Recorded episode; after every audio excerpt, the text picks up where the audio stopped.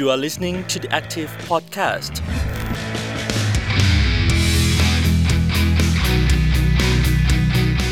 สวัสดีค่ะ ต้อนรับคุณผู้ฟังเข้าสู่ The Active Podcast นะคะ สัปดาห์นี้อยู่กับพรีนพิชยาพรโพสง่าค่ะ วันนี้ชวนคุณผู้ฟังนะคะ คุยกันถึงเรื่องของมาตรการเยียวยา จากสถานการณ์โควิด -19 ระบาดในขณะนี้ค่ะ ต้องบอกว่าเป็นเรื่องใหญ่มากๆเลยนะคะ ว่าจะคุมการระบาดอย่างไรอันนี้คือเรื่องที่หนึ่งเรื่องที่สองก็คือ จะคุมการระบาดให้ควบคู่กับดูแลปากท้องของผู้ได้รับผลกระทบจากการระบาดครั้งนี้ยังไงนะคะ ก็เป็นเรื่องที่สำคัญไม่แพ้กันเลยค่ะ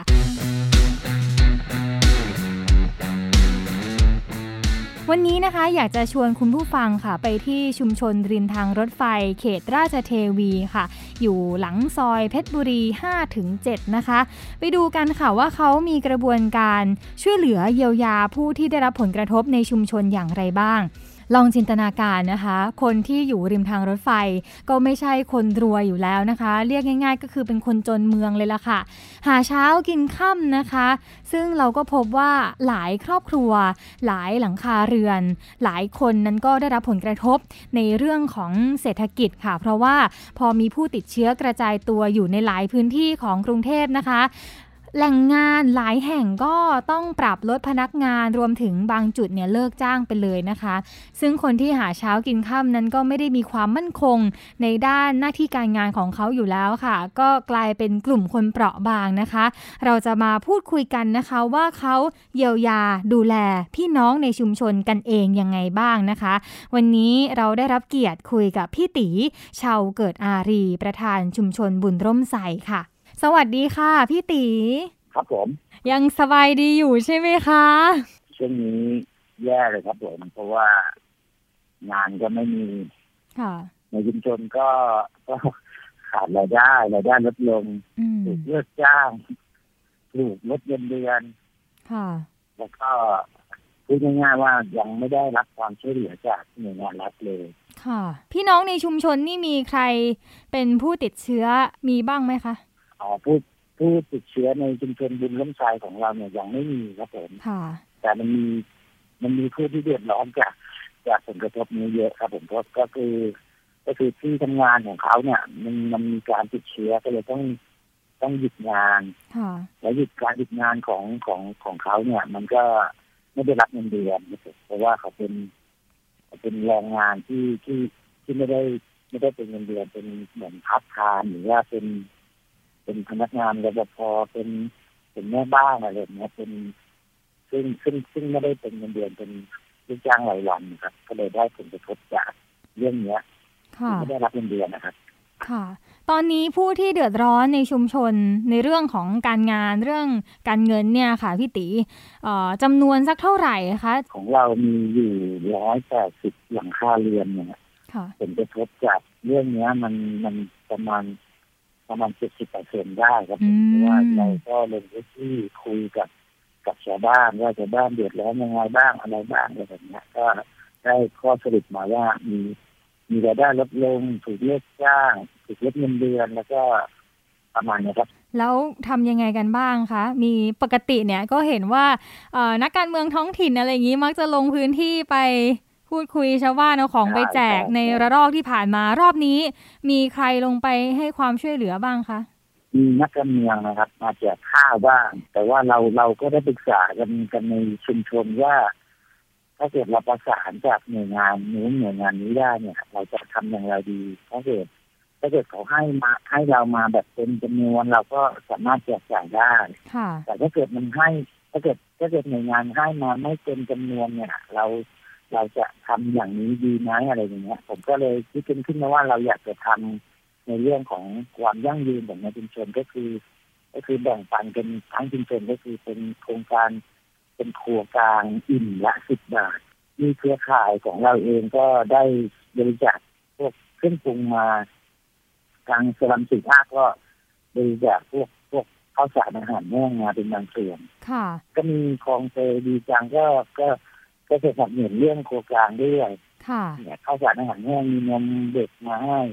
ทางนุ้ยที่พุทธิกาก็ก็มาจัดทำเรื่องตัวกลางให้เราเลยค่ะทางพบีเอสก็นำสิ่งของข้าวสารอาหารแห้งแล้วก็เป็นพวกเป็นพวกเป็นพวกหมูพวกไก่อะไรเงี้ยมาให้เราเราทำตัวกลางกันในวันที่สิบหกครับผมแต่ว่าซึ่งซึ่งซึ่งในนั้นน่ะมันมีมีประเด็นอยู่ ประเด็นว่าเราทำไมถึงได้ถึงได้เรียกเก็บเงินชาวบ้าน ซึ่งต้องแก้ไขนิดนึงว่าเราเรามีการประชุมกับชาวบ้านแล้วลงมติกันเรียบร้อยแล้วว่าเราเราจะทำแบบนี้ เพราะว่ามันจะได้เป็นความยั่งยืนของในชุมชนด้วย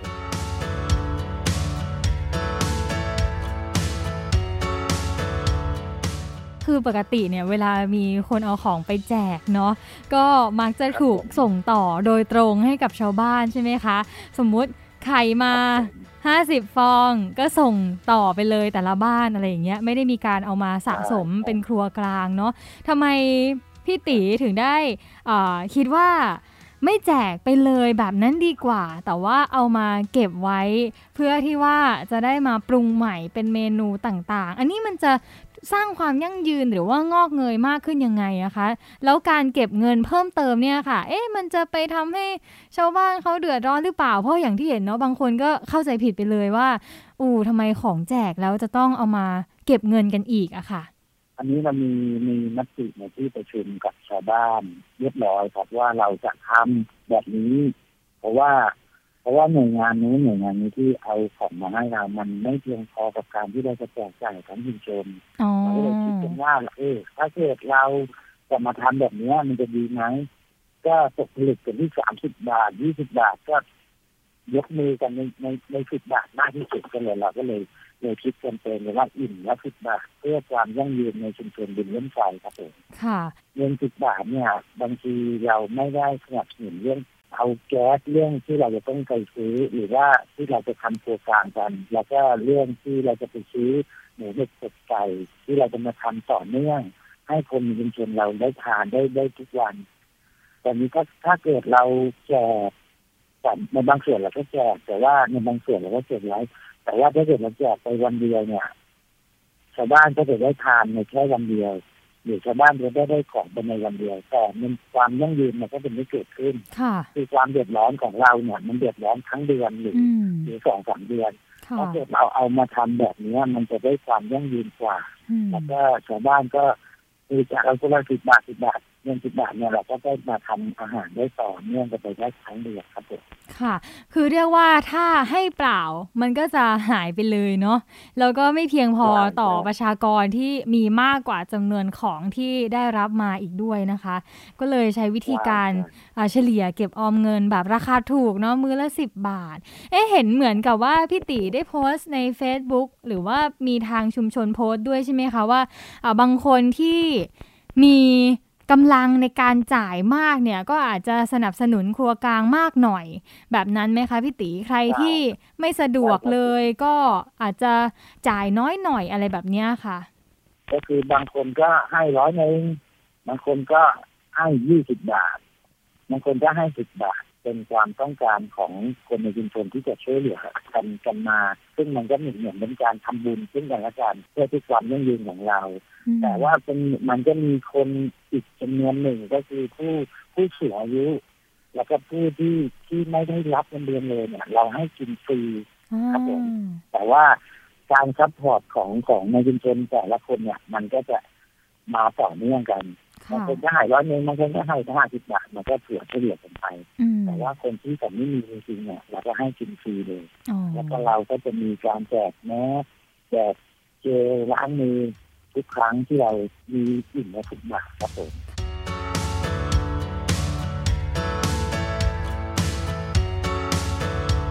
พูดถึงเรื่องของครัวอิ่มละสิบบาทเนี่ยค่ะ เริ่มมาตั้งแต่เมื่อไหร่แล้วคะ คิดกันที่จะทำเนี่ยตั้งแต่เดือนเมษาแต่ว่าเรายังไม่มีทุนที่จะทำค่ะก็เราเราคุยกับชาวบ้าน เราประชุมชาวบ้านคุยกับชาวบ้านแล้วพอชาวบ้านก็ยังไม่มีทุนเราก็ยังไม่มีของค่ะแต่พอดีมันตกผลึกกันในวันที่ 16 ที่ไทยพีเอสมาแล้วก็ยาวต่อเนื่องเลยยังดีเลยครับ วันนี้ก็มีการ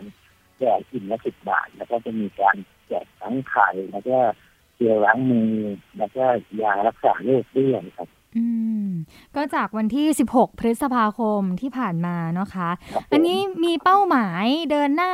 ต่อไปจนถึงวันไหนคะพี่ติหรือว่ายาวๆไปเลย เราอยากจะทำให้มันยาวๆไปเลยครับอยาค่ะกให้ทำจนกว่าโควิดมันจะหายไป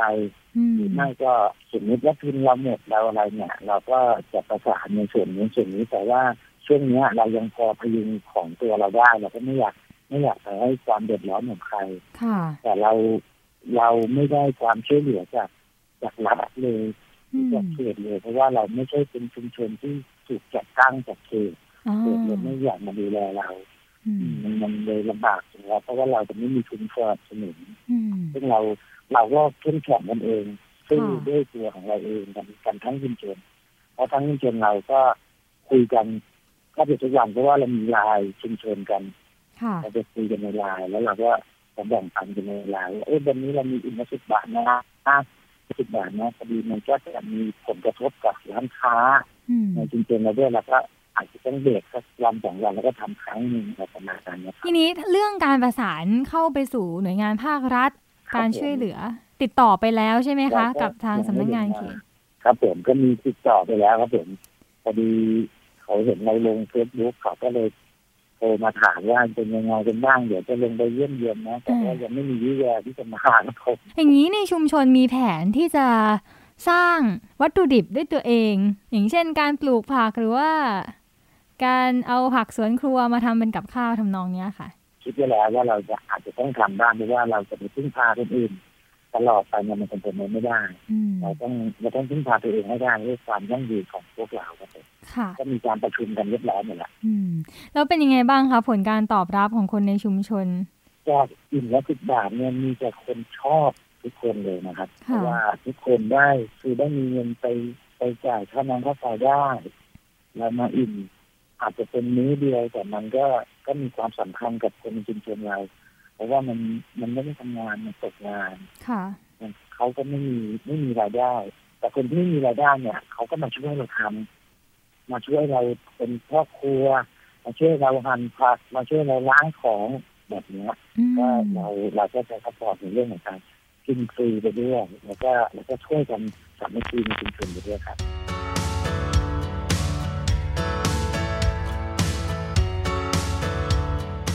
ถ้าพูดถึงเรื่องของมาตรการด้านสาธารณสุขบ้างค่ะ พอมีกิจกรรมส่วนกลางแบบนี้มีการพบปะกัน ในภาพรวมนี่มีการจัดการเรื่องของมาตรการสาธารณสุขยังไงบ้างคะทางเครือข่ายเราได้นำน้ำยา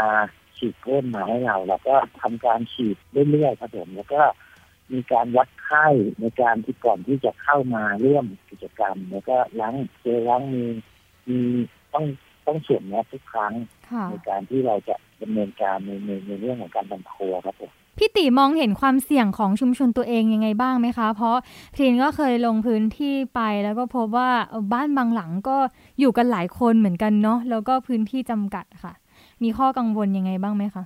ความกังวลทุกครัวเรือนเนี่ยเราก็มีการพูดคุยว่าวันนี้เป็นยังไงบ้างเขาจะมารับอาหารแล้วก็แล้วก็หยอดตู้กันใช่ไหมครับเราก็จะมีการพูดคุยเขาว่าวันนี้เป็นยังไงบ้าง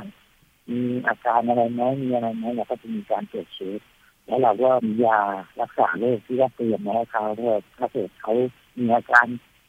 ขับจมูกน้ำมูกไหลอะไรเงี้ยเราก็จะมีมียาเป็นพวกยาพาลงพาราเราก็เตรียมมาให้ให้กับคนมีเพียงแล้วแต่ที่ผ่านมานี่พบว่ามีใครกลายเป็นผู้สัมผัสเสี่ยงบ้างไหมคะพี่ติ คนในชุมชน ยังยังไม่มีเลยครับอ๋อยังไม่มีเราเรามีมาตรการเข้มให้ให้กับคนในชุมชนว่าอย่าอย่าไปพื้นที่เสี่ยงค่ะ แต่ว่าทุกพื้นที่มันก็เดี๋ยวนี้มันก็เสี่ยงทุกทุกที่แหละอืมแต่ว่าเราก็จะมีการมีมาตรการกันอีกครั้งหนึ่งแต่ว่าเรายังยังยังไม่ได้ทำเราก็เตรียมพวกอุปกรณ์อยู่ว่า เราว่าเราจะทำจุดคัดกรองก่อนที่จะเข้าชุมชนค่ะเพราะว่ามันก็จะมีพวกรถส่งของมันจะมีพวก พวกคนที่อื่นที่ที่ที่เขาจะเข้ามาในชุมชนเพราะว่าเราอยู่ท้ายซอยใช่ไหมมันก็จะมีเนี่ยแบบพวกพวกรถส่งของแล้วก็คนในชุมชนเราบางคนก็อาจจะไปทำงานด้วยแล้วก็อาจจะตั้งตั้งจุดคัดกรองด้วยแต่ว่าเรายังยังไม่ได้ทำเพราะว่ายังไม่ได้มียังไม่มีใครมาสนับสนุนเราค่ะถ้าสมมุตินะ อันนี้สมมุตินะคะว่าเกิดจะต้องมีคนกักตัวหรือว่าเอ่อต้องไปตรวจคัดกรอง รวจโควิด อันนี้ทางชุมชนหรือว่าพี่ติเองมีแผนรองรับเรื่องนี้ยังไงบ้างอะคะในการประสานงานสู่หน่วยสาธารณสุขเรามีมีแผนมีแผนรองรับไว้อยู่แล้วเพราะว่าเรามีเครือข่ายชุมชนคนเมืองที่ได้รับผลกระทบรถไฟก็มีพี่เลี้ยงหลายหลายเครือข่ายอยู่ที่ช่วยเหลือเรา แล้วก็เราเราได้อบรมในเรื่องของการปฐมพยาบาลแล้วก็การการที่ว่าสัมผัสผู้ติดเชื้ออย่างเงี้ยเราเราเรามีการอบรมมาเรียบร้อยแล้ว แล้วก็จะมีการไปฉีดพ่นในบ้าน แล้วก็นำผู้ป่วยไปรักษา อันนี้เรามีหน่วยงานที่ที่เข้ามา support เราเรียบร้อยแล้วแล้วก็เราเราจะมีการทำครัวกลาง แล้วก็นำนำอาหารที่ไปให้ผู้ที่กักตัวเป็นผู้ติดเชื้อไปโรงพยาบาลแล้วใช่ไหมจะมีจะมีผู้กักตัวอยู่ที่บ้านเนี่ยเราทำกระบวนการเรื่องเรื่องครัวกลางอย่างอย่างให้เขาแล้ว เขาจะอยู่อยู่แต่ในบ้านอย่างเดียวถ้าเกิดเขามีสองคนหรือถ้าจะมีสองห้องเนี่ยเราก็จะจัดที่หลับที่นอนให้เรียบร้อยแล้วก็เราจะส่งข้าวส่งน้ำทั้งสามมื้อให้ออกจากบ้านอันนี้เรามีมาตรการเรียบร้อยแล้วครับค่ะ อ่าถ้าสมมุติมีผู้ต้องกักตัว อันนี้กักในชุมชนจะเพียงพอไหมคะ หรือว่าเครือข่ายที่พี่ตีบอกว่าประสานไว้แล้วเขาจะมีจุดไปกักตัวที่อื่น หรือว่ามามาช่วยเหลือกันยังไงบ้างคะ ถ้าเกิดในชุมชนเราเนี่ย มีมีผู้ผู้กักตัวหรือว่าผู้ผู้ที่ผู้ที่จะคอยไปโรงพยาบาลเนี่ยเราก็จะมีทีมที่ว่าเราจะประสานก็คือพี่หน่อยกำลังสีข้าก็จะเราก็จะโทรหาพี่หน่อยว่าตรงนี้มีเตียงว่างไหมอะไรว่างไหมอะไรเงี้ยถ้าเกิดในบ้านเขามีผู้กักตัวหลายคนหรือว่าเขาอยู่รวมกันไม่ได้อะไรประมาณนี้เราก็จะนำส่งไปไปพักคอยที่อื่นก็อยู่ระแวกเราเนี่ยครับในระแวก ในราชบุรีแล้วก็อาจจะเป็นที่ศูนย์ศูนย์พลังสุขภาพนะครับ ค่ะ ต้องบอกว่าเป็นเครือข่ายที่เข้มแข็งมาก ๆ เลยนะคะ ทั้งสลัมสีภาคเอง แล้วก็เครือข่ายชุมชนคนจนเมืองในในหลายเครือข่ายนะคะ ที่เป็นภาคีกันเนาะก็เห็นว่าจะมีการช่วยประสานทั้งเรื่องของจุดพักคอยอการกักตัว แล้วก็เรื่องของการนำส่งโรงพยาบาลต่างๆ ด้วย ให้เข้าถึงการรักษาได้ง่ายขึ้นเราเราทำไว้ไว้หมดแล้วแต่ว่าตอนนี้ยังไม่มีผู้ติดเชื้อ แต่ว่าชุมชนอื่นมีมีผู้ติดเชื้อบ้างแล้ว แล้วก็เราก็ได้ได้ประสานงานจากคุณพัฒยาให้ไปให้ไปส่งนำส่งโรงพยาบาลเรียบร้อยหมดแล้วครับมีผู้กักตัวอยู่ในชุมชนบ้างเราก็นำถุงยังชีพไปไปไปจัดให้เพราะว่าในเครือข่ายของเราเนี่ยมีต้องสิบห้าชุมชนเราก็คิดถึงว่าเราจะทำยังไงที่จะช่วยเหลือคนในเครือข่ายเรา เราก็มีแคมเปญคิดมาว่าเรามีการออมเพื่อบ้านมั่นคงอยู่แล้ว เราก็คิดว่าหลังคาเรือนละยี่สิบบาทเนี่ย เราก็จะมารวมกันแล้วก็จะมาซื้อพวกถุงยังชีพแต่เราเรียกว่าถุงปันน้ำใจสำหรับเครือข่ายชมฟเราก็ช่วยเหลือตัวเองไปก่อนอันนี้ก็รับแรกแจกไปสิบเก้าชุด รับสองสิบหกชุด รับสามที่เราแจกไปเมื่อวันอาทิตย์นี้เป็นยี่สิบเก้าชุดครับผมค่ะ โอ้ ก็ถือว่าต่อยอดมาเป็นอีกหนึ่ง กองทุนออมเพื่อเยียวยาโดยเฉพาะ ใช่ไหมคะ ครับผมเฉพาะเฉพาะผู้ที่ติดเชื้อและผู้ที่กักตัวเราก็จะมีข้าวสารอาหารแห้งเป็นเป็นชุดเลยแล้วก็เอาไปเอาไปส่งให้ที่ที่บ้านเลยหรือไม่เราก็ไปส่งที่หน้าชุมชนอย่างริมคลองสามเสือเนี่ยเราก็ไปไปส่งให้ที่หน้าชุมชนแล้วก็ประธานชุมชนไปเอาไปนำส่งให้แล้วก็ถ่ายรูปลงลายกันเนี่ยเออเราไปส่งแล้วส่งแล้วอย่างเงี้ยก็ ทางเครือข่ายก็จะดีใจแต่เนี้ยมีคนมาช่วยมีคนช่วยเหลือแต่เราช่วยเหลือซึ่งกันและกันช่วยกันเองในเงินยี่สิบบาทของเรานี่แหละ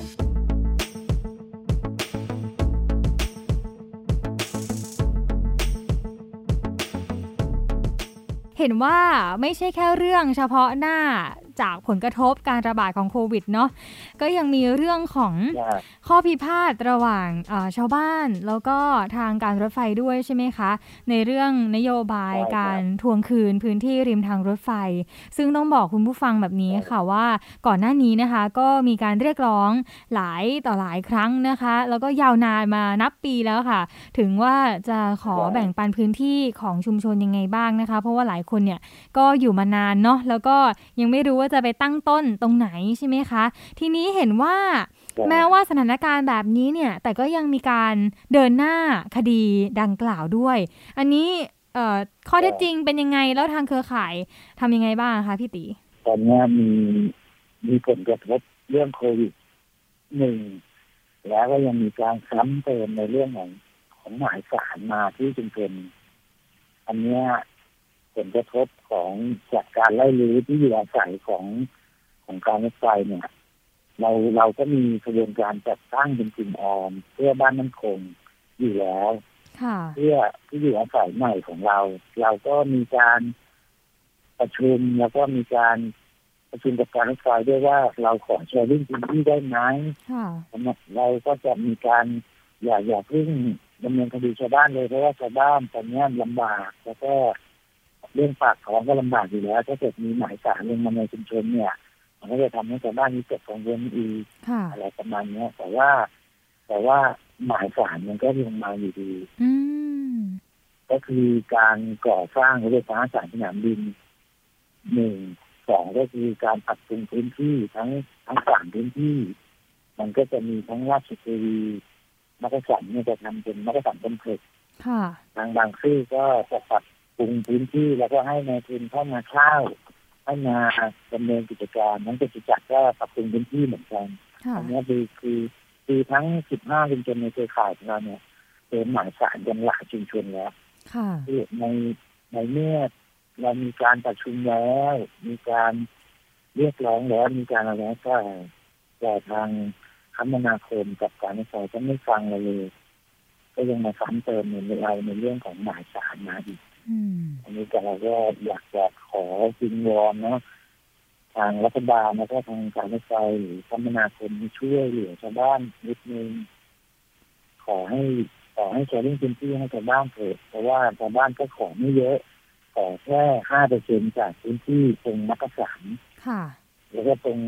ตรงบางซื่อตรงจตุจักรเพราะว่าเราขอห้าเปอร์เซ็นเนี่ย ให้ให้ให้ชุมชนได้อยู่รอดค่ะเพราะว่า อยากเราก็อยากอยู่ อยากอยู่อย่างถูกกฎหมายเราก็อยากดูความเจริญของของบ้านเมืองเหมือนกันค่ะเราก็ไม่อยากไม่อยากไปอยู่เป็นคนเล่ร่อนที่อื่นค่ะเพราะว่าเราก็มีอาชีพมีลูกมีลูกต้องเรียนหนังสืออะไรอยู่อยู่ในในย่านนี้ค่ะก็อยากจะขอวิงวอนให้แชร์ลิงก์พื้นที่ให้เรา